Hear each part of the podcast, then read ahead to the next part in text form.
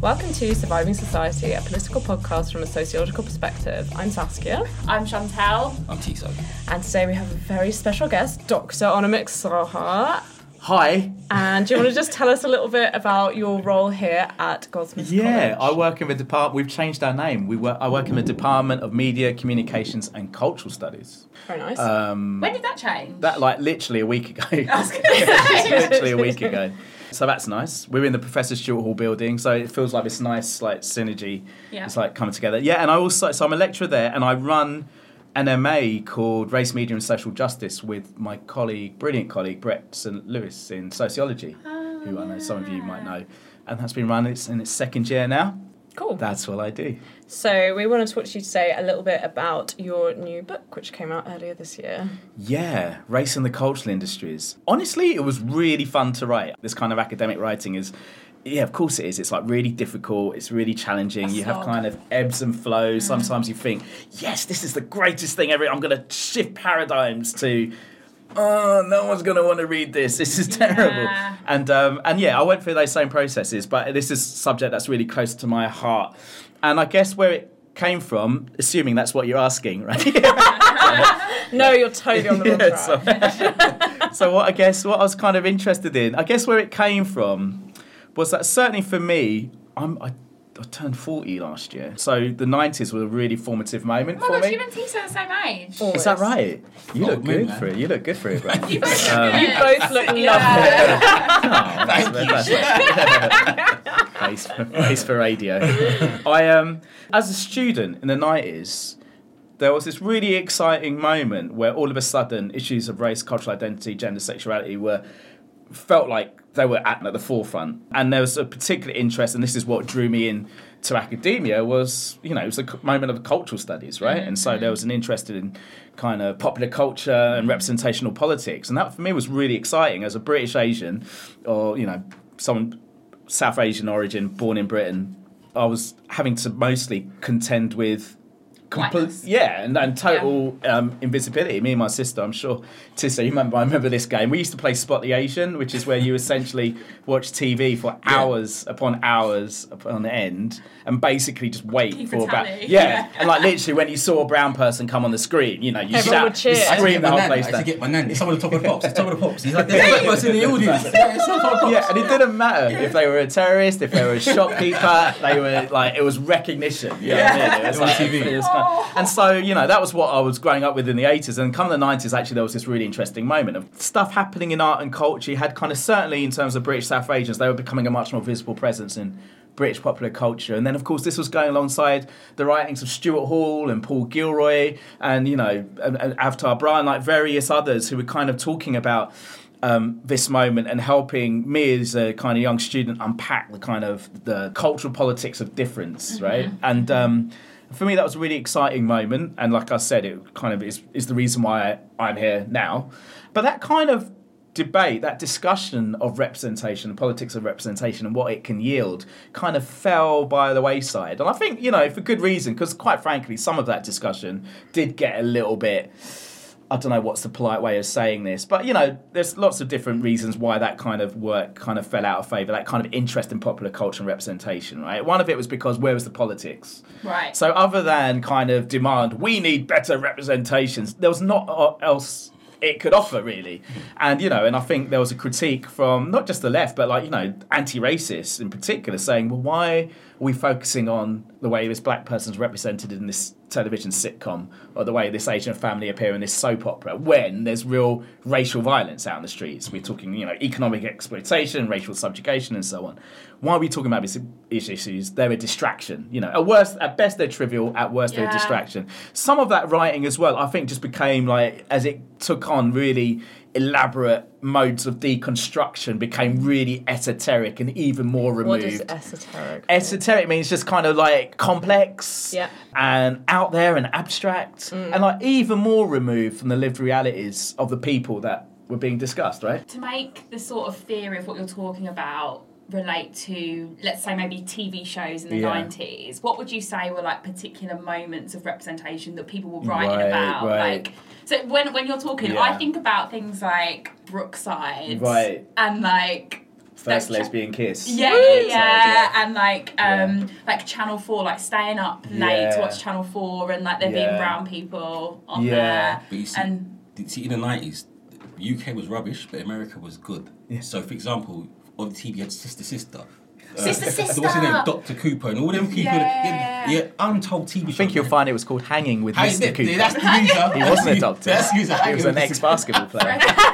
Fresh You see all those people there. Fresh you had loads of them. Yeah, no. But you had loads, of, but they were all American. Well, I tell you what, that's so basically you're talking about Nickelodeon actually, Yeah. which was a really interesting moment. And actually, there's a Nickelodeon, there's a colleague, um, Sarah Banet-Weiser at LSE, wrote a book about Nickelodeon and the politics of diversity, and actually the way in which race and urban and, um, and the urban was kind of instrumentalized and became a part of Nickelodeon's branding mm-hmm. actually. Mm. So actually they had it wasn't just a kind of commitment to having more diverse voices, it became part of their branding, which in a you know, and it's kind of maybe something we can talk about, kind of had enabling effects because actually we saw more black and brown people on television than any other moment. I think there was something happening in Britain. Actually I wrote something about it recently about that Cool Britannia, which you know, spit on the floor when we hear that. You know, it's Yeah. Mm-hmm. kind of associated with New Labour, and um, when we start talking about it gets associated with Britpop, it becomes this very kind of conservative white Yeah. thing. But actually, for a moment, for a very brief moment, it was.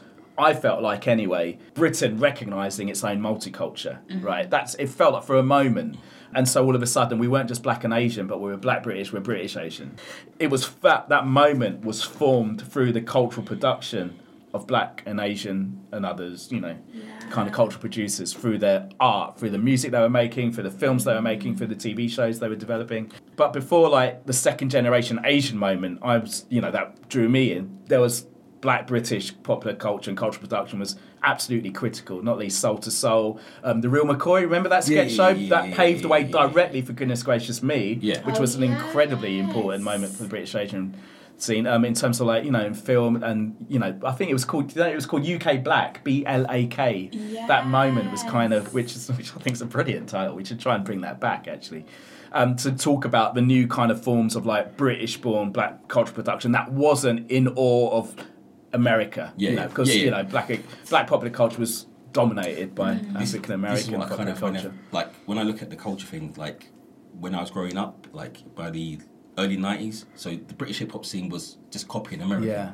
But then when we started doing our own thing, Yeah. that's when I think it's real. When you Yeah, copy yeah. what you what you what you live, what you what you see, what you do, what you what you wear. That's why I could never get with like with, with Spike Lee. Yeah. I don't wear Jordans. We don't wear Jordans. We don't But wear this is what's funny is you hate grime. Huh? You hate Grime. I listen to Grime. Do you? Yeah. Last time I spoke to you, you were like, oh, it's just noise. This is just what the young people are No, listening the old to. Stuff, the old stuff, the new The stuff, the new stuff, like, the new stuff's a bit But rubbish. this man. is but it was, what was was making me think about when Now you're you're talking making me about feel old, yeah. you're talking about like black British and British Asian Yeah. cultural production in that Yeah. time. So I was born in 1992. So like you were a student at that time. you were- 96 was when I started at Goldsmiths actually And oh my Wait, god, were you? You guys are Wait, there. when did you study? you class of 99? 96, yeah, yeah, yeah. yeah. You graduated in 99? Yeah, yeah. Really? You So I to I was, um. Yeah, I was, gonna, yeah, I, was. I was just going to say that that period for me, and this is why I get so concerned about what the moment we're in now, is because growing up in the 90s, even though, like, yeah, I was a brown working class Yeah. family, culture and TV and music almost gave me, like, this hope Yeah. that things were to ha- I don't want Yeah. things were going to get better because no, I know. it, is, Yeah. it is like that and it felt like even growing up our family and who Yeah. we were was becoming more accepted because Yeah. of what I was seeing on TV. Like TV raised me, music raised me, Yeah. and I don't feel like there's been a moment like that for Yeah. a while. But I don't know if that's because it's Yeah. my experience. Oh, no, well, up, look, but there was something about growing up in the 90s and the early noughties that was Hey, hopeful you know, I- for people of colour That, particularly. yeah, no, and that that re- resonates with me really strongly, and that's exactly how I feel about, and I still feel that way about popular culture. I, you know, popular culture matters. You know, Mm. Stuart, all that stuff. Stuart, Stuart Hall kind of made that argument back in like 1981 or Yeah, whatever it was, yeah, and. I guess it's, but that's that kind of thinking, kind of fell out of favour, and I think for good Yeah. Mm. reason actually, because actually I think theoretically, that or that kind of subdiscipline of cultural studies, there was, it could only take us so far. Yeah. So I guess with this new book, to go to go back to that original question, it was a way of thinking about a can I make a case for why I think culture still matters, Mm. not to the expense of actual kind of activism and campaigning and Yeah. kind of you know around like whether like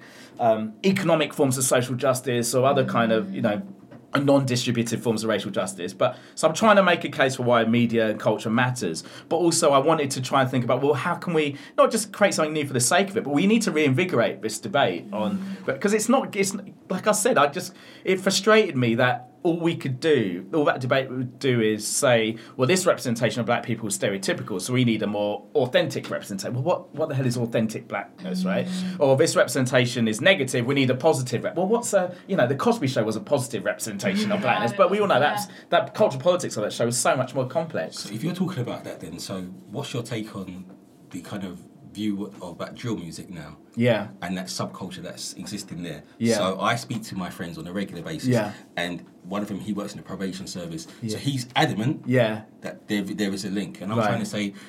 You can draw correlations with it, Yeah. but I said it doesn't make. Yeah. It's, it's not causation. Yeah, yeah, yeah. But the, I said the music is reflecting what they see around them, and but it's also entertainment. So there's also going to be a form of embellishment and Yeah, yeah. exaggeration to it. Yeah, yeah. So but I feel like the equivalent of that argument is being like opera makes people like dickheads to poor people, Mm. like makes rich people like obviously that's not the case. but, th- but, this, but this is, these are the same kind of narratives Yeah, people yeah. talk about when it comes to like especially like black types of music. They kind of essentialize around crime. And Yeah, yeah, So but, what they talk about. yeah. so- Yeah. But like I said, but these I said these kids are reacting to things that they can't really explain. So a lot of them are talking about gentrification, how they're being forced out of Yeah. their area, but they can't put it in those kind of Yeah. academic words. So they're talking about what they see and what's going on Yeah. socially.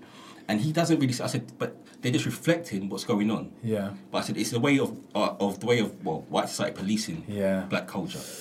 Yeah, I mean, come on. I mean, like, how? I mean, it's another moral panic about music. You know, this has happened throughout time. You know, since like rock and roll. Rock and roll, you that's what I know, and like, you know, Well, before that, I Yeah. mean, like always, always. There's like certain kinds of music which are salacious. yeah, exactly. The So- Devil's Triads, Yeah, my well, musical theory yeah, friends absolutely. will know what I'm talking about. so yeah, I mean, in some ways, it's a long line, and I, and I actually, yeah, no, I, I, I see it in the same way as you do, so in terms of like it being a kind of a reflection of that particular reality expressed through music, and then I think you know, it's not like you know, music's this kind of you know. This kind of separate thing that is a way in which you communicate a message. It's also something that feeds into the reality and people's everyday lives as well. And so, yeah, all those things you said in terms of yeah, it was also a space where people can embellish and kind of exaggerate almost. But then also, undeniably, it's a part of that you know a very tragic reality, a brutal reality, um, not least through you know the gentrification of particular parts of London and so on. Yeah, and you know, in terms of like media theory, you know, the kind of media effects. You know, this again, this is a classic debate: do video games make people more violent? You know, does heavy metal make people more violent? You know, d- does porn make young you mm. know young men into rapists? You know, and it's so much more complicated than that. I mean, that's I mean that's media studies 101 mm. really and so yeah i think we've got to be careful of any kind of causal link but the kind of role in which mu- uh, media plays in the everyday i think is still kind of underestimated. Certainly for those of us working in kind of race critical studies you know i think like you know sociology obviously deals with issues of race and racism i think in the most um, complex nuanced ways. Um, media studies is interested in like power and ideology but not really, but you know, race is kind of marginal. And similarly, in back, sorry, what I wanted to say about sociology is it's interesting race and racism, but media's kind of left out a little bit, you know, because it's like, well, that's not our analysis of social relations happens in this space, and media's not really right. And so, what I'm trying to do is bridge those two things together. So mm. think about, you know. You know, I'm, I had my PhD, my PhD was in sociology, so kind of bring those ideas about racialization, about you know how meanings of race kind of are created and circulate mm. but also try and bring that media analysis, mm. which is much more sophisticated than mm. sometimes like, well, you know, drill is causing knife crime. Do you know what I mean? Yeah. Because actually, it gives us a more detailed analysis of actually how the media operates and its and how it's and its influence in society. But what scares me is that this is the message that's being put out on the street. This is what people are saying to Yeah, people, yeah. and people are drawing links to. So not only the kind of uh, like the police are saying, yeah, it is a cause. Yeah. You've got parents saying to the kids, yeah, this causes that. Listen to that music causes that kind of crime. Yeah, and so you're having there, there's a policy effect. Yeah, yeah, yeah, yeah. And so it's not just like a media thing now. There's Yeah. actually policy effects. So they're using the kind of uh, counter-terrorism laws Yeah. to ban that music. Yeah, yeah, yeah. And that, that's punishing It's kids that are mental, 16, 17. Yeah, I mean this is I mean this is just like characteristic of like you know London as a neoliberal city in terms of like the policing of yeah obviously drill, Hmm. but like grime, you know, literally songs banned from being played inside clubs, right? You know, power, right? Yeah, I Like, because, Power, you know, yeah, yeah, yeah. because they were worried that you know they Violence. feared they would just lead to violence on the dance floor. So I this is didn't just know like typical. Pow is banned in some clubs. in, in some clubs, uh, there was a moment where, like, you know, so there's Okay. very, very famous When images of, this? Like, you know, a DJ and an A4 sheet saying, don't play POW.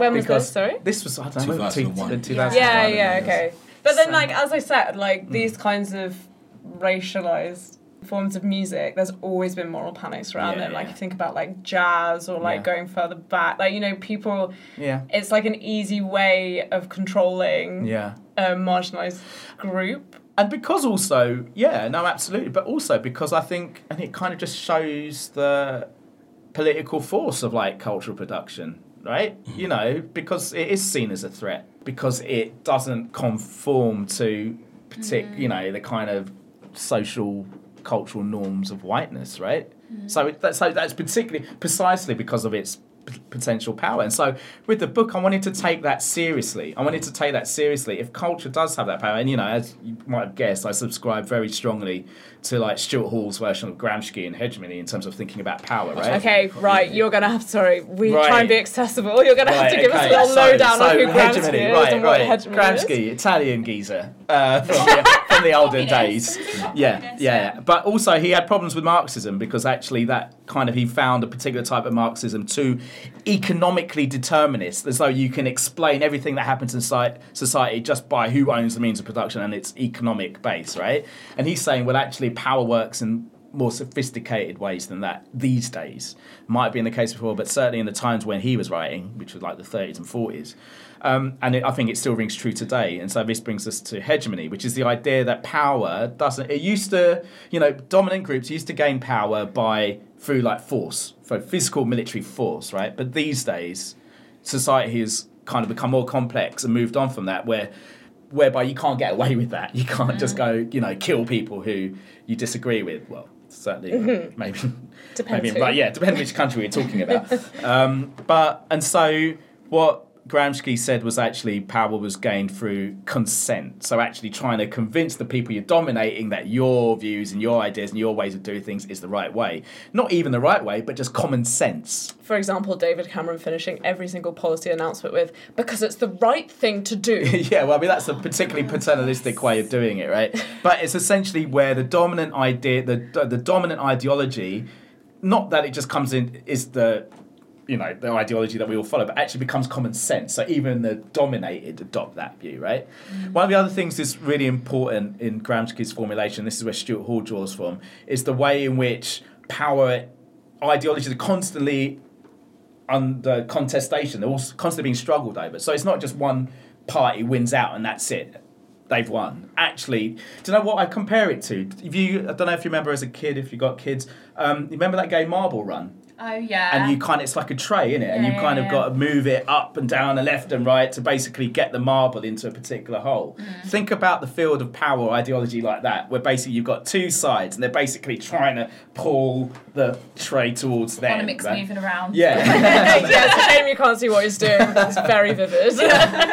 and so and so and that's so what Stuart Hall says and this is I think what I think really influenced me is that no side is ever going to win yeah. It's just like society is constant, this constant struggle over ideology, right? And so for me, bearing that in mind, it's like how can the the challenge is how can we just shift it in a particular direction? And in my view, it mm-hmm. should be in a leftward direction, right? In case Yeah. you haven't guessed. And so. f so bearing that in mind, Stuart Hall saw popular culture actually as a really important force, if you like, that could help shift That is power. such a good explanation. Was that all right? That's I such don't a know. good. And do you It's know almost what? like I you just, teach this. I just remember, no, but I just remember, didn't you? win- You won like a, a teaching award, didn't you? I did win a teaching Oh my award. for- God. Yeah, you're very Uh, good. student union You're very student. good ex- explaining. Well, That's yeah. very good. I could see to yourself. I could see your face no, lit, lit up. No, as why? soon as this You know why? happened. Because I said to someone yesterday when I kind of talked about Yeah. drill music, I put in that same kind of concept, but I, I was looking at Hall from like the, when he talked about the crisis and hegemony. Yeah. So I said when they're talking about s- drill music, it's the same way he talked about the kind of mugger. Yeah. Yeah. like Yeah, police yeah, yeah, so he yeah. like, so when is the crisis? They convince people from consent. Yeah. So, so they're talking about security. So we're going to Well, look it's after exactly you. the same Yeah, with uh, terrorism. Yeah. Yeah. Like, you should be afraid of these Yeah. people, therefore you'll consent to us detaining them So, yeah. without trial and, And here's no a brown man to tell you why this is the right thing Yeah. to do. but, but because because race is like because you can't be racist anymore. So you Yeah. talk about terms of like you talk about immigration, talk about security, Yeah. talk about culture. Yeah. These things are the new words, of, the new ways of talking about race. Yeah, yeah, yeah. Because. I said this is how we are. Like when I Yeah. hear my mates, they won't, they can't say you black bastard, but they'll talk about immigrants. Yeah. About, oh, are they from a different culture? Yeah, yeah, yeah. And so yeah. the culture can't be assimilated. So these are new ways of talking about it. why I like that version of power because it also means that we can take it complicates that whole kind of capitalist commodification co-opting of the other kind of Okay, argument, right? that's quite a that's quite a technical sentence. Yeah, so like, well, put it this way, right? So, so Colin Kaepernick was the NFL quarterback, right? He was Yeah. a quarterback, wasn't he? Who kneeled Kneeled. is a national anthem in protest against the kind of the, the deaths of the ongoing daily murders of black people in America. So Nike Yeah. Yeah. did a big campaign around him. What was the slogan on it? What was the You can do anything or something. yeah?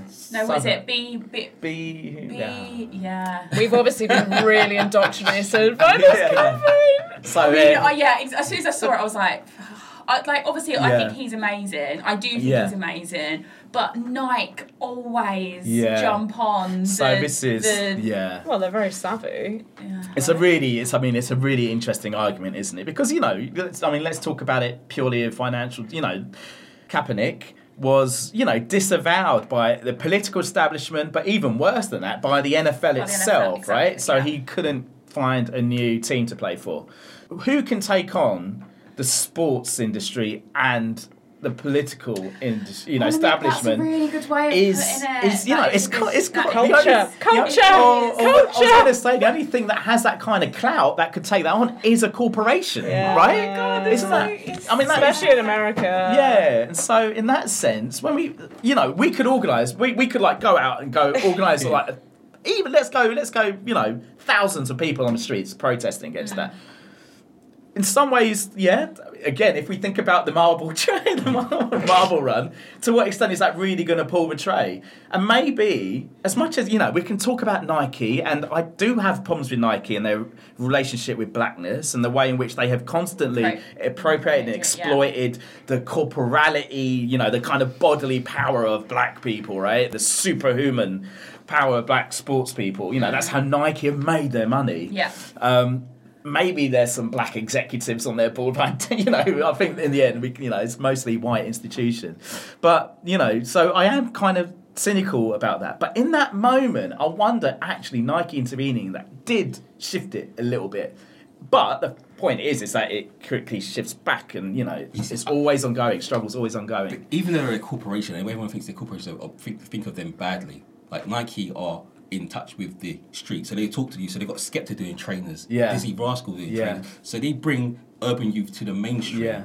So they they they kind of interact with you in a way that that most companies don't. Yeah. But they don't give urban youth any money. What? Like, they don't help. They don't Hmm. do anything to. Well, like I said, that Like- if, you, if you come, so there's lots of sports centers that are sponsored by Nike, right? Yeah. right Yeah. So it's like they're like any corporation. They're kind Yeah. of self-serving. Yeah, yeah, yeah, of But, they- course. but, but like what Adam Smith says, so you can have like a selfish motive, but good can come Yeah. of it. So I, I understand yeah. that. Yeah, no, exactly. And so I think it's about, you know, and Stuart will always stress contingency, right? It's all about what's happening in that moment. What are the mm. forces that's shaping, whether the economic, or political, economic, or socio-cultural f- forces, how are they shaping and what. And so again, to go, I guess, to go back to what I was trying to do with this book was kind of develop that representational argument, but kind of think about it in terms of structure, right? And what are the forces the kind of whether it's legacies of empire or capitalism itself that shape the cultural industries. You know, what role does the cultural industries or the media essentially what I'm talking about? How is the media shaped by those two things? So that took me into what's the relationship between capitalism and racism? Which was like, oh my goodness, Mm. am I really going to go here? But okay, I'll give it a stab. And then also thinking about how does that shape how cultural production itself takes place? So people like who you've mentioned, like Dizzee or Skepta, trying to produce their art within this context, which is in turn shaped by these bigger forces. Um, so it's thinking about production, how culture is produced, and I feel like that's a, mu- a way out of constantly just trying to decide what's the best way of interpreting this piece of art. Actually, if we look at um, the production of representation, that is incredibly revealing about the relationship between capitalism and race. That's why kind of that's what my argument is. What nutshell. do you think about? And I went to I went to see June Sarpong speak the other night in London. Cool. And she was She's talking about about diversity. Yeah, she was talking book, about yeah. her book, and she What was it called again? Diversify. Yeah, I haven't read it. Um, so- and she talks about her big argument is talking about the economic benefits of Yeah, diversifying work the workplace, and Yeah. it was a lot about basically yeah. capitalism and how Yeah. diversity can benefit Yeah. capitalism. Obviously, like her intention is for places to be Yeah, inclusive, yeah. which is amazing. She talks a lot about di- disability Yeah. and like making people more visible. But I am slightly concerned about Mm. conversations surrounding interchanging capitalism with Yeah. diversity and Yeah. how making economic cases to Yeah. convince white Yeah. white directors that they need to have a black woman on their board because it will make them make more money. I don't know. If there's something Yeah. really No, but But it's like that's like yeah. corporate feminism, isn't it? We used to get talks like that at school all the time, being like, Yeah. yeah, well, it just makes economic sense to it's like, 'cause, you know, that's like half the world's economic resources that we're just not exploiting, and we should be. And you're like, all people are human and deserve human Yeah. rights. Like, are you? Str- oh. I mean, I mean, I sympathise with her position because yeah. Yeah. when you're kind of faced with a complete lack of diversity and a com- completely white organisations, you know, if that's the language it takes in order to Yeah, convince, then what it you know, takes, then then- yeah. But obviously, as well, no, I share your cynicism about the kind of economic benefits of diversity, um, not least in the context of cultural production.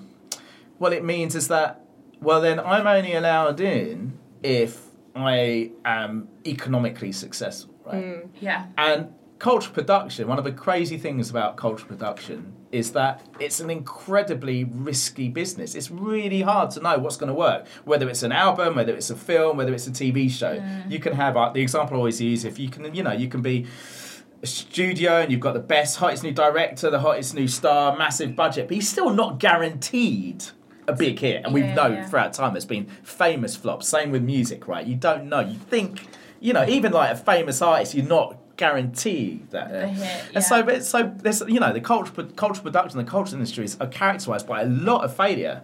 The problem with the economic benefit for di- the economic benefits of diversity argument is that yeah, it puts the impetus on us. We can be in as long as we're economically productive. But you know what? I want to have the same right to fail as my white counterparts. I don't. I just don't want to be Yeah, yeah. in this institution. I want to be able to have the same right to fail as they do because you know that if they fail, they'll be given another chance, right? This Um, reminds me of this reminds me of the new Whitney Houston documentary. Yeah. Can I just be me? Yeah. And she talk, it's, she talk, it's slightly different, but she's Yeah. talking about blackness and how Yeah. she was criticised for not being black enough Yeah. by black people, Right. and like it's, it's Yeah. talking about how true equality is being it's not this it's not being the same but it's Yeah. being as you say it's being able to fail it's being able to Yeah. succeed it's And being it's able like- to Like, look at Boris Johnson, that archetypal, Terrible. like failure Yeah. politician who just keep or Nigel Farage. Like Yeah. these people will not go away. Teflon. and so yeah, no, and, and, and, and also I think what that does is it the danger of the argument is it downplays the fact that diversity is a moral, political, ethical obligation, right? Um, and it's it can't just be about economics. Um, because, like I said, actually, that will end up that can be as powerfully exclusionary. Mm-hmm. Because then you have a logic and a rationale. Well, you didn't. Sorry, I like you, mm-hmm. but your last whatever you made flopped, and so therefore. And again, it's the same thing with uh, Yeah. like women. Like, oh well, like maternity leave isn't economically viable, so why Yeah. would we allow you know like that kind of stuff? Exactly. Like, so it- we need to. So you know, one of the big things. So I'm kind of deeply critical of diversity in this book. I've got dedicated a whole chapter to it actually, and um, and the way in which it's been instrumental. Of course, you know we need more. Di- I'm not saying we don't. People of colour shouldn't. You know, we shouldn't have diversity trainings Yeah. or initiatives to get more people of colour in. The challenge is though, and I said this. I say this time and time again. The challenge we're faced with is white privilege isn't going to dismantle itself. No. Th- you know, like fundamentally. it down, So burn you, it down. So you can't. Yeah, well, that's totally not what I'm suggesting. But I guess what it means is that what we need a new radical form of diversity in order to actually, you know, make meaning, and we should actually do away with that word. I think, Um, I think definitely. I think when but when you're in there, when you're in a corporation Mm. and they talk diversity, what it does is singles you out. Yeah. As being different, Yeah. even though you're told that you're all the same. Yeah. But they put you in a thing like so as a, the one of two black people in the bank. Yeah. I, I'm, they won't put, do you want to go on the diversity board? Why? Yeah. But I'm on it anyway. Yeah, yeah. And so you're in this diversity talking shop and nothing ever happens. Yeah. Companies talk about diversity, but don't really act on it really. It's a way of managing the demands of minorities while keeping the status quo intact. 100%. That was a direct quote from the book. Page 52. no, but, no, that but little it's- self-reference there. but, uh, no, but it is. That's what it is. That's what it is, isn't it? And um, and and to be honest with you, though, but then you know, and this is one of the things again I want to stress in the book is I wanted to stress complexity and contradiction, and actually those spaces can nonetheless be really enabling. So actually, within that moment, no matter how cynically formed it is, actually can be enabling and allow someone um, from a minority background to kind of stage some kind of intervention or do something interesting. So these things are always ambivalent, you know, and, and, and so that's that's a big theme of the book actually. So I'm not just like dismissing everything outright, whether it's capitalistic or done in the name of diversity. Actually, within those conditions, I mean, then this is, I guess, the controversial bit of the book actually, or at least when I've given this talk, people find this really difficult to, or they, you know, find this really difficult to swallow, and that's my argument about commodification, you know, and I take from this particular body of kind of what it's called political political economy of the media and which is basically looking at the media in its structural forms, right? And there's a there's a tradition within it called the cultural industries tradition, which is kind of broadly Marxist, but um, also wants to challenge, uh, I guess, what they call it a vulgar Marxism. Have you heard that term? No. Vulgar Marxism. So it kind of refers to like where people take Marx and its absolute, you know, like Right, orthodox okay. reading of Marx, and this is what he said. The true text. Yeah, exactly. I don't know where I don't know who coined the term vulgar Marxism though. It's, it's kind of a really weird turn of phrase. But so basically the idea that everything's derived from the economic base and so you just need to change that and then everything Mm-hmm. else will be fixed essentially. So therefore like, you know, racism is a you know kind of wanting to fight racism is a false consciousness because actually you should actually be Mm. focusing on economics and a class-based politics right? that's what Right. kind of vulgar marxism is um, Is so- it mainly white men who are well, vulgar yeah, well, you know, it's, it's yeah. So, and one, one of the things that this, what I like about this, one of the key arguments of the cultural industry tradition, it says that commodification is enabling as well as constraining, Okay, right? so what is commodification? Commodification is turning something that doesn't have an intrinsic economic value into a commodity to be bought and sold. For example, Uh, let's talk about love.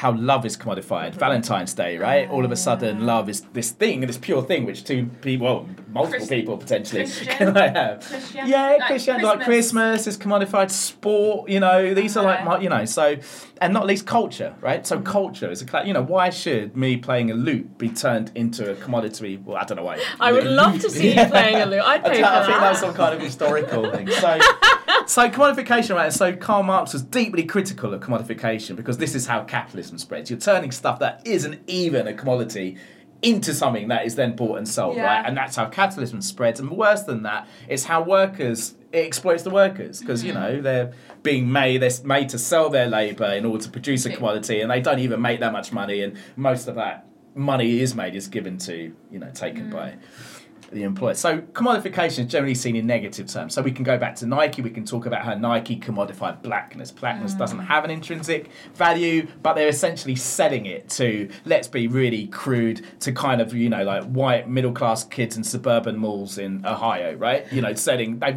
they don't know any black people, but they're buying it, right? Levi's have done that as well. Yeah. Yeah. Years, yeah. Yeah, Yeah. absolutely. You know, and, and the commodification of blackness and black, pop- you know, has been like a clear example of that. And generally, people talk about it in very negative terms. So go back to Colin. Typical critique of that. That's Nike commodifying, you know, kind of black. That's what I thought straight away, Yeah, so it's yeah. commodification. But, But, but actually, you've, made, you've, ch- you've slightly changed my mind about it though. yeah, well, it's, Yes, So that sorry, tell us bit- your so, so commodification though, this theory says that commodification though is exploitative. It is dangerous. It does, you know, uh, exploit workers and oversupply certain types of goods over others. You know, because like if you think about media, right? Media, if it's a profit-driven enterprise, you're gonna basically just make the stuff that you know is gonna sell loads, right? And often that's the kind of stuff that we don't really need more of. Whether it's another reality TV show, whether it's another kind of um, bake-off competition, you know, like or. Uh, Or another Pop. Ariana Grande album. but exactly you know. right. So it oversupplies certain types of goods that aren't actually that necessarily good for us, right? Yeah. All of those things are true, but also what these guys argue is that well, commodification is also can also be enabling. As much as I'm deeply critical of the media, you know, and how racist it is, as well as sexist, homophobic, transphobic, and so on, the media has also, in the even in the most profit-driven corporate settings, has produced stuff that nonetheless enriches my life in somehow. It's led to the vast proliferation of cultural goods that have, you know, like I said, enriched my life, kind of taught me about myself and around, about the world around me, has kind of helped me develop a racial consciousness, for instance, through profit making commodities, I right? agree, I agree. Uh, the example I use is when I was a teenager, I used to go, I used just lived on the edge of like London on Zone 4 on the Central Line. And so we, me and my mates used to go get the Central Line into Oxford Circus. And we go to Berwick Street first. We're like, you know, we buy records essentially. We go to Covent Garden, go to Rough Trade, which was a record store, Yeah. which was a tiny, which was in the basement, right, of this skate shop. And we used to go there and it was full of like really tiny, about the size of this room. And there was records which I'd never heard of, pretty niche, weird stuff. And so we'd, you know, pick out something that would blow our minds, and then and then Were we go. buying like actual vinyl? Yeah, this was the nineties. For goodness Ah. sake, Saskia. Um, and this wasn't Urban Outfitters, by the way. And then, um, but then we'd also go to HMV. And HMV, you kind of go in, and all you there was was take that and Robbie Williams as you walk in. you're like, "Oh." Ah. But then you walk through, and it literally had every single record ever made. You know, like Yeah. Apple, like Spotify, but in physical form. And that was like, Thank you for as- explaining yeah. that to me. but as but you know but which kind of which, which in some ways was the most corporate than like you know rough trade was this kind of hit independent label Yeah, yeah, but even in yeah. this corp- they had everything and that for me was equally if not more so exciting so commodification can have can be enabling another example atlanta have you watched that show donald glover right Yeah. I watched it on your recommendation. did you like it I really enjoyed it. Yeah, okay. Like, am I allowed to enjoy Yeah, it? I no, felt. I mean, that's that's kind of seen as being this really kind of radical depiction of black life, black African American life, Yeah. right? Who's it produced by? The Fox Network. so this is like Rupert yeah. Murdoch, Yeah, yeah. yeah, yeah, And so. I think that's another really good example of even in the most corporate, cynical, profit-driven settings, something beautiful, experimental, alternative, radical, you know, Come can on. still emerge. But I feel like this about Netflix. Yeah. Like, I think Netflix is amazing because, like, uh, so many of the shows, particularly Netflix originals, Yeah. Are inclusive of people of Yeah, colour, yeah, yeah. have queer people, have trans trans people. Like, it's so much more inclusive than anything I've ever experienced on TV. And I feel like, as I said before, TV raised me. Mm. Like, if I'd had Netflix growing up, I don't know, I feel like I would have. Forged no actual human relationships. Yeah, and probably not gone to university. no, but I know, but I'm getting no, exactly. I mean, then that's another. So, so I guess I the point. it's a whole other thing. That's the, so the Yeah. diversity in the media right now is a very, and in, in, in terms of those depictions, is really interesting. But so I guess what I'm trying to do is like with this book is like try and develop a really critical understanding of. I want. I don't want to downplay racism and racial ideologies in the media. I don't want to downplay that. But I think if we really want to critique it, we also need to recognize contradiction, ambivalence, and those moments when something really amazing actually happens. and on that note, we're going to talk about Black Klansman. Right. yes. So, so can I, I just start first of all by saying I out of the out of me Saskia and Tiso, I saw it first and I thought it was amazing and I cried at the end. Oh yeah, by the way, this is gonna have spoilers. Um, I thought it was brilliant. Um, but and I was like, Saskia and Tiso, you have to go and see it. So the day after, Saskia went to see it and With she my was- parents. She also thought it was really good. And then, as was Oh, I love it. expected, That's really That's my life. I took I treated them so, so Oh, I live with my treat- parents and like you know I don't pay rent so sometimes we, I take them places. That's nice. That's very nice. Um, and yeah, so as me and Saskia suspected, Tiso went to see it and hated it. I got shingles on the same day, so it was that ah. bad. oh, Tito. Before or after? And then minute. we've just sort of, we've just just spoke to Anamik. I was like, "What do you think, Anamik?" And he was like, I gave uh, it. I gave it three tacos Three tacos What out of five. mean? That's just my rating, personal I like rating that. You know, taco, uh, the emoji is a symbol for vagina. oh, Is it? balls. Yeah. No, I shouldn't have said that either. I didn't know that. Uh, yeah. Three yeah, vaginas yeah, yeah. is, is a great party as far as I'm And since, concerned. since I've seen Yeah. it, I've met quite a lot of people, and in particular, people of colour and black people that have not liked it Yeah. and said that they thought it was distasteful. Yeah. And said that they thought that the depiction of the police as nuance and Yeah. like just like human Yeah. and particularly in Yeah. this moment in America was distasteful. Yeah. Um, Well, like off the mic before we started, I asked you, Shan, because you were telling me the story about you meeting your kind of black friends Yeah. and them hating it, and you and I asked you how that made you feel when you it, heard them. When it made me feel like a bad black person.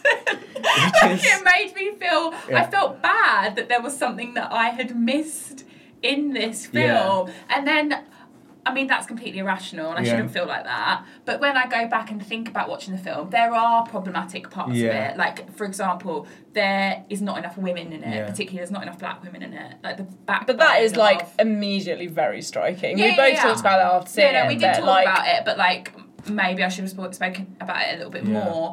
And I don't know. uh, Some people that I've spoken to thought the end of it, where he shows like the Charlottesville, like it, that that filming of the Charlottesville where people are being run over. I had not actually because I found it so awful to watch when it happened. I had not actually watched it Mm, like same, for yeah. that m- amount of time, and to watch that whole thing yeah. on a massive screen, I was like, I just cried. Did they think it was really inappropriate to have that? Yeah. Really? Yeah. Well, it's not. These are just. A, a No, but I think that's Yeah. that. I think is the thing I would so kind of not- least take not- issue with. So it's not. It's not inappropriate. They don't think it's inappropriate. They like. They they said majority of people that are going to be going to see this film in the UK are white, and it makes them feel like they are. It, it exceptionalizes Trump and doesn't make people. That's what they said. and It doesn't make people think about how they're complicit. Oh, in that's so this. interesting because I completely disagree with that. Yeah. That's really interesting. So what I thought was good about it um, was that it was like because it starts with uh, Gone with the Wind and takes you through like various like moments of very open like ex- well like ex- say extreme racism. in America is like very extreme in its racialized politics and kind of shows and like through the story shows that like white people in America are all complicit with racism. White mm. women are complicit with Yeah, racism. yeah, yeah. Like I think he mm. shows that quite clearly, and by showing the Charlottesville thing, it's kind of like this is the logical conclusion of centuries of mm. Okay, like maybe- racial oppression. maybe exceptionalizes American racism then. So they feel so they was they were saying to me it's like what makes people in Britain, white British people feel like, oh American racism's so mm. bad, like we're not like that. Not anything that's happening now in this country. Oh, I think that's kind of more a problem of like American imperialism in general, though. Like Yeah. American TV mm. tends to always be like, are there other countries? Yeah, yeah. But no, I, I- so when I watched it, I just thought to myself, like, how they portrayed the, the white races as two dimensional and simple. That's a stereotype in itself. That's not how it is. The, David, David Duke is so clever and so smart, and how he's man- maneuvered white racism to be something quite, quite almost innocuous, and just sits there and not kind of questioned. It's not like the overt racism Yeah. that they're used to in America. But like I said, when I watched it, I thought, mm, really? I thought you would like it because um, the main character, he's not. It's, it's like he's a ma- he's a black guy who's the main character and he's not being portrayed in a stereotypical I expect way. that from, I expect that from Spike Lee, from the, from, from a, black, a black character to be very strong. But he, like I said, at the same time, if you're trying to expose racism and it's all its nuance, mm-hmm. I think it, it falls short on that. It presents it in a kind of a very two-dimensional way, and a way that black people are on the top, when that's not really how it is mm. in America. Yeah, so that's what we were talking about when the others were out the room. Was mm. like, there's a scene in it where um, all the police officers basically are racist, I would say. Um, but there's one who's like kind of the extreme villain. Yeah. racist, the villain who, um, in one scene, like basically assaults um, the only black female character and like. You know, like he's known to have shot a black guy or black Yeah. people. Yeah, Unarmed yeah, yeah. person, yeah. Um, yeah, we were talking about that scene because So he gets his comeuppance, doesn't he? He gets Yeah. out, and it's this joyful, jubilant scene. yeah, because it's like the black characters like pin one on him and they get a recording of him saying what he's done, And then and then he it's gets taken- arrested and yeah. taken away and presumably locked up forever. And yeah, so like, what was your take on that scene? well, I guess yeah, I guess something that that in some ways was the most unrealistic scene, wasn't Yes, it? yeah, was. By it didn't ring true through it all. I guess um, I think it was. I guess what I was interested. Well, I would, I'd say I'd, I'd want to say two things about it. Firstly, at the level of text, I think you know it was. Though actually, this wasn't as apparent as I thought it was going to be. It was by then, but it was a homage to like the blaxploitation film, right? That mm. genre of films from like Yeah. in the sixties and seventies, I think, Yeah. that kind of had black protagonists. So made by black filmmakers, they had black protagonists. Mm. Why which are they called blaxploitation? Black blaxploitation. Yeah, so why are they called that? I don't know. Well, because I guess it's. That's a really good question. I guess they're kind of glamorizing. Like, if- Yeah, if- it's like like, purposely, like, they're kind of- Django Unchained, But Yeah. you watch 12 them, they do, they do, they do like kung Yeah. fu things. They Yeah. do, it's, it's, It's- ridiculous. It's like this kind of hyper real Yeah. version of I think, blackness, I right? think Okay. I'm thinking of something different. Yeah, I think you are. Okay. Right. But you know, Shaft is a really famous. Those They're like they're kind of more like soul. Oh, Yeah. right, Aesthetic. okay. So they're kind of glamorizing, kind- which you know, if you think about black culture at that point, was totally denigrated, and they're mm-hmm. actually kind of taking pride in the fact of being hustlers or private dicks, or you know. Yeah. Um, and I guess, um, and one of those, what was really important about those films was, that, a, they were like one of the first genre films that had the black black leads. Um, men and women, incidentally, mostly men, but like Pam Grier is obviously a very famous kind of blaxploitation actress. Um, but also, they had a kind of cathartic element, right? They had a cathartic element. So for a black audience who's constantly, you know, being disavowed, you know, they're going to the cinema, they're not seeing themselves present, or they're the bad guys. You know, that was like to see the black lead, whether they were a criminal or a cop, kind of win was like this what- incredibly produced this really affective, if you like, with an A kind of response. It was this really joyful, jubilant, which kind of energized and empowered. These films are ridiculous. I mean, there's nothing nuanced about them then in terms of character development, all those kind of aesthetic value values that we I would think I use. felt with Black But- Klansman. Like I found, I really Well- enjoyed not seeing black people as slaves. Yeah. Like I really enjoyed. And I feel like that's what And so- Atlanta does as well. Like, Yeah. there's an amazing episode where they go to a Juneteenth party, Yeah. which is just like ridiculous. Like, there's so many like Yeah. really absurd moments, and Well- it is really over the top. Yeah, But that's so- still so making that- a point. Yeah, so I think sometimes I think that kind of the critique of uh, Black Klansman, even though I didn't love it, I, I actually I, I do like Spike Lee, and I but I like you know I like some of his other films more. Um, but it does um, it does if you situate it within that blaxploitation genre, it is a kind of cathartic Yeah. it has that effect, and, that, and I don't think, and I think for you know, and it was you know, let's face it, it's for an African American Yeah, American audience, 100%. right? And so in that in that context, I can definitely see its value. I guess what I would say though is that kind of going back to my book is that I'd want to take, I want to zoom out.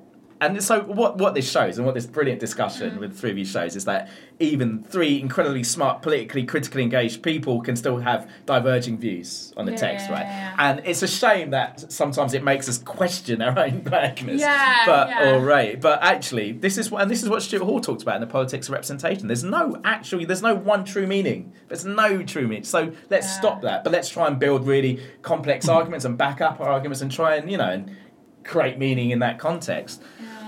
That being, but I think what's really interesting is in the context of what's happening in terms of Hollywood and media and blackness. You know, I think it's no coincidence that this came out of the Black Panther movie. It's no coincidence. Well, Get Out, I guess, is the direct lineage because Jordan Peele Jordan Peele. produced it, yeah, right? Yeah, yeah, Um, so he had a hand in it, and it, and it kind of just shows that at this moment, blackness has a certain currency, right? It Yes. has a certain Yes. value. Yeah, and in the Um, adverts before Black Klansman, there was an advert for that film with Amanda Sid- Sigelman.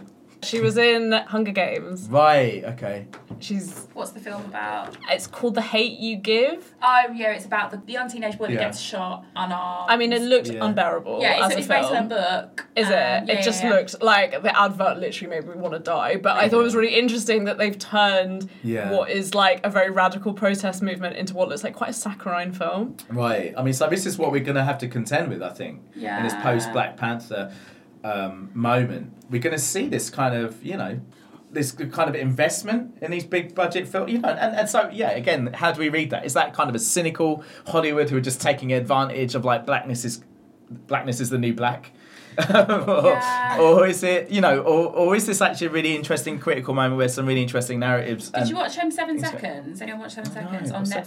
Netflix? She, the woman who was in it, won the Emmy actually the other night. It's about a boy that gets killed by the police. It's like Netflix Right. original, um, but it's done in a way that seems slightly different to the hate Right. you give. Like it's very raw, Yeah. and it's talking about how white police like um, cover a, a murder of a black teenage Right, boy. Um, and it, honestly, it's really really good. If anyone, any Okay. listeners, please watch it. But it it de- it kind of deals with what you're talking about. Mm. I think 'cause that I know that's what you're saying. Like if we're going to invest more in these sort of painful, still Yeah. painful realities, like how do we balance that with films that aren't necessarily about that? Mm. Do you know what? I think out of all the things I've seen, the, the most the most kind of powerful thing I've seen is the, by a rapper called Joyner Lucas, and he done a song called "I'm Not a Racist," and it's simple. It's a white guy and a black guy, and the white guy's talking from his point of view how he sees black people, and the black guy talks how he. Uh, black guys talking sees white people in America, in, Afri- in an American context. It's the most powerful thing you ever see. More powerful than Spike Lee's movie because he's saying we both we both told the same story from two sides of the, of mm. two sides of the of the, of the, of the coin. We, we don't see each other's point of view, mm. and this confusion has led to X, Y, and Z. Mm. So they use the word. So the white guy's talking about using the word nigger. How can you can say it and I can't say it? He's con- just genuinely confused about this. And the black guy says, "Well, when you say it, there's a history to it, and there's a double meaning to it." And it's the most powerful piece. Of, it's more powerful than Black Klansman, more powerful than anything I've ever seen. I think I need to check that I, out. I'll, sh- yeah. I'll show you that after the thing. Yeah, powerful. yeah, it's great. yeah. It's, it's great. Yeah. So, I, so I guess it's like I, I, I- I think these I think this stuff's really important. I understand. I think it's a part. It should be a part of anti-racist struggle. I think it's a matter of social justice, but also I think by focusing on like you know production, how stuff gets made, I think that sheds a different light So, on like how race gets commodified and how at times that can be enabling as well as constraining. so what do you think of YouTube then? So obviously you've got all these people producing their own content, Yeah. their own stuff. H- how does that fit into your kind I'll of? tell you what, you should read an article by um, uh, Ed Chill called Francesca Sobande, who wrote a piece on like black women and their use of YouTube, and sh- and it's it's a brilliant study, and, it, and it's quite explicit. Like these these kind of young black women are saying we don't watch TV like terrestrial TV. It has nothing, Nothing, literally yeah. has nothing for us. Yeah. Um, and so they're turning to YouTube, and you know, it's a good question. Is that like also? Would you call it? Is it uncommodified form of cultural production? I'm not sure. Obviously, Well, what are we doing here? Yeah.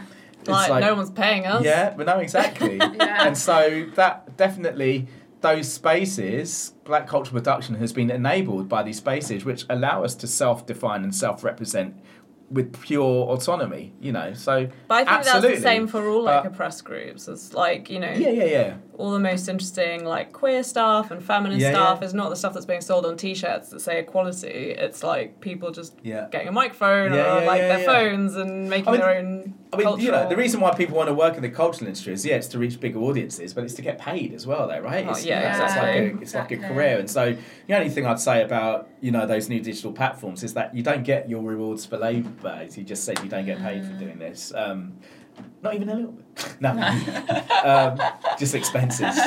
It's the joy we bring to people's It's like- ears. yeah. So, yeah. So I mean, it's, it's. I mean, God, this is such an important thing, and this, God, you know, as, as you know, this has been an ambition of mine for the past year to be on this podcast. Oh, but, uh, but at the same by but at the same token, there's only so long you'll be able to keep it up, right? Because in the end, ultimately, you're going to have to. Because actually, we'll end up hating each other and Yeah, not be able to be in the know, same room. Definitely, I can definitely feel tension. Um, but it's uh, so oh, so you know so how are those kind of so people ask me then so they say on a minute you're so obsessed with production you're interested in production and how that shapes representations of race and how we can kind of go, we can go back if we can we can see this problematic representation if we go backwards we can see how that was formed in this production context so what is the ideal production format for people of color for any minority um, and actually, there isn't one. There isn't one. It's just about I call it a politics of production, and I think like Stuart Hall, it's contingent. It depends on context. Mm. So on the one hand, it's like you're a grime artist and you're trying to protect your art. You've got all these labels throwing cash at you, and you're like thinking, well, God, you know, I can buy I can buy my mum a car with you know with this money I'm being offered from you know Universal Records, but they want to buy the rights as well. They want to own the publishing rights to my music, mm. and actually, so I'm going to stay independent, even though it means I'm making that compromise.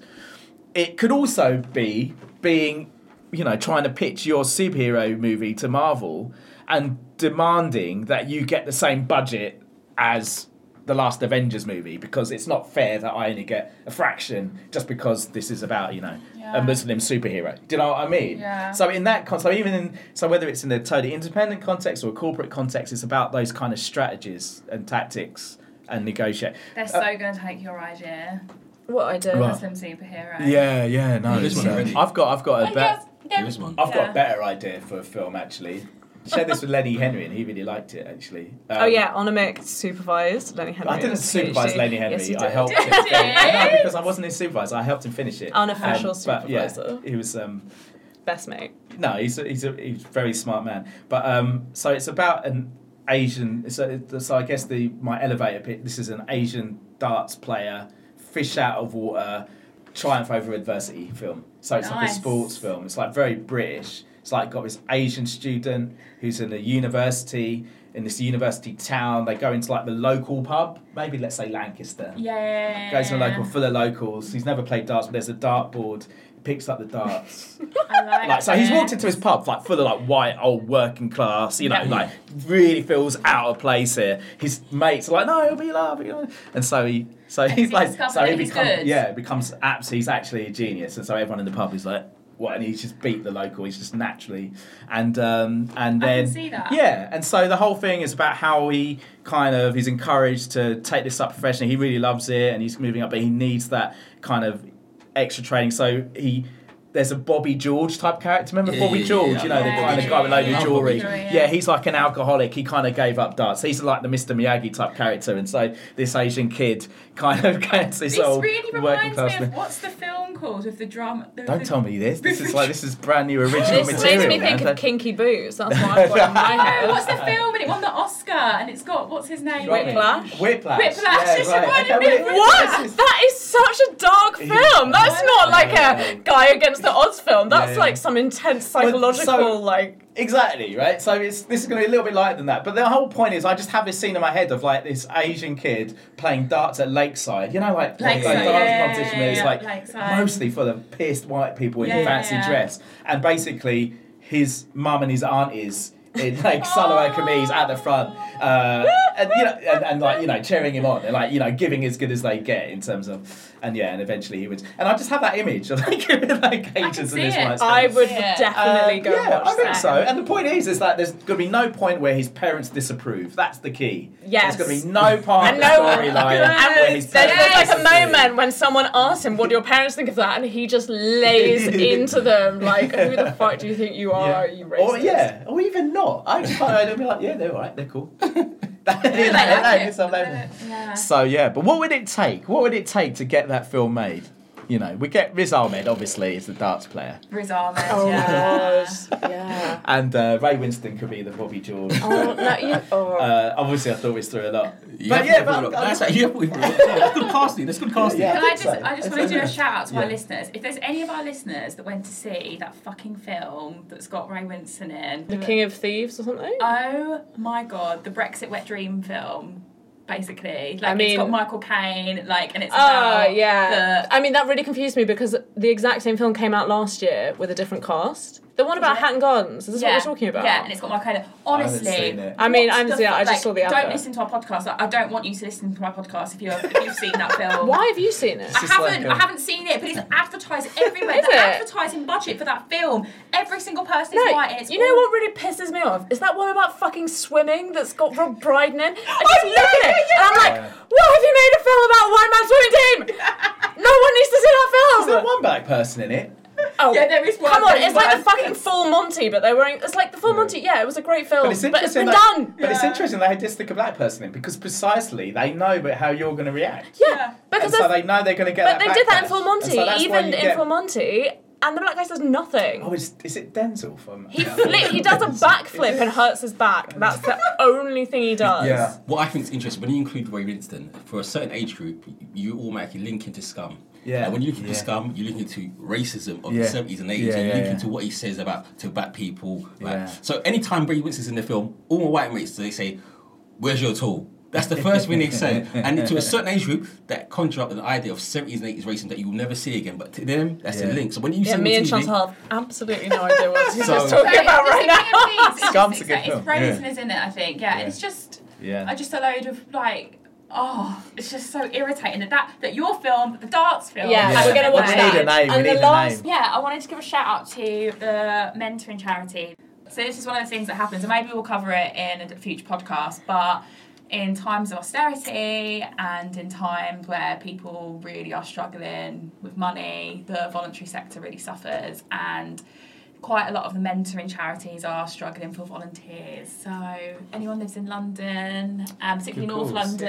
yeah. Charity called Friendship Works. They are desperate for volunteers. A big, big waiting list. So. And there's a link to them on our website if you go into our bios under Chantel's name. So yeah, check them out.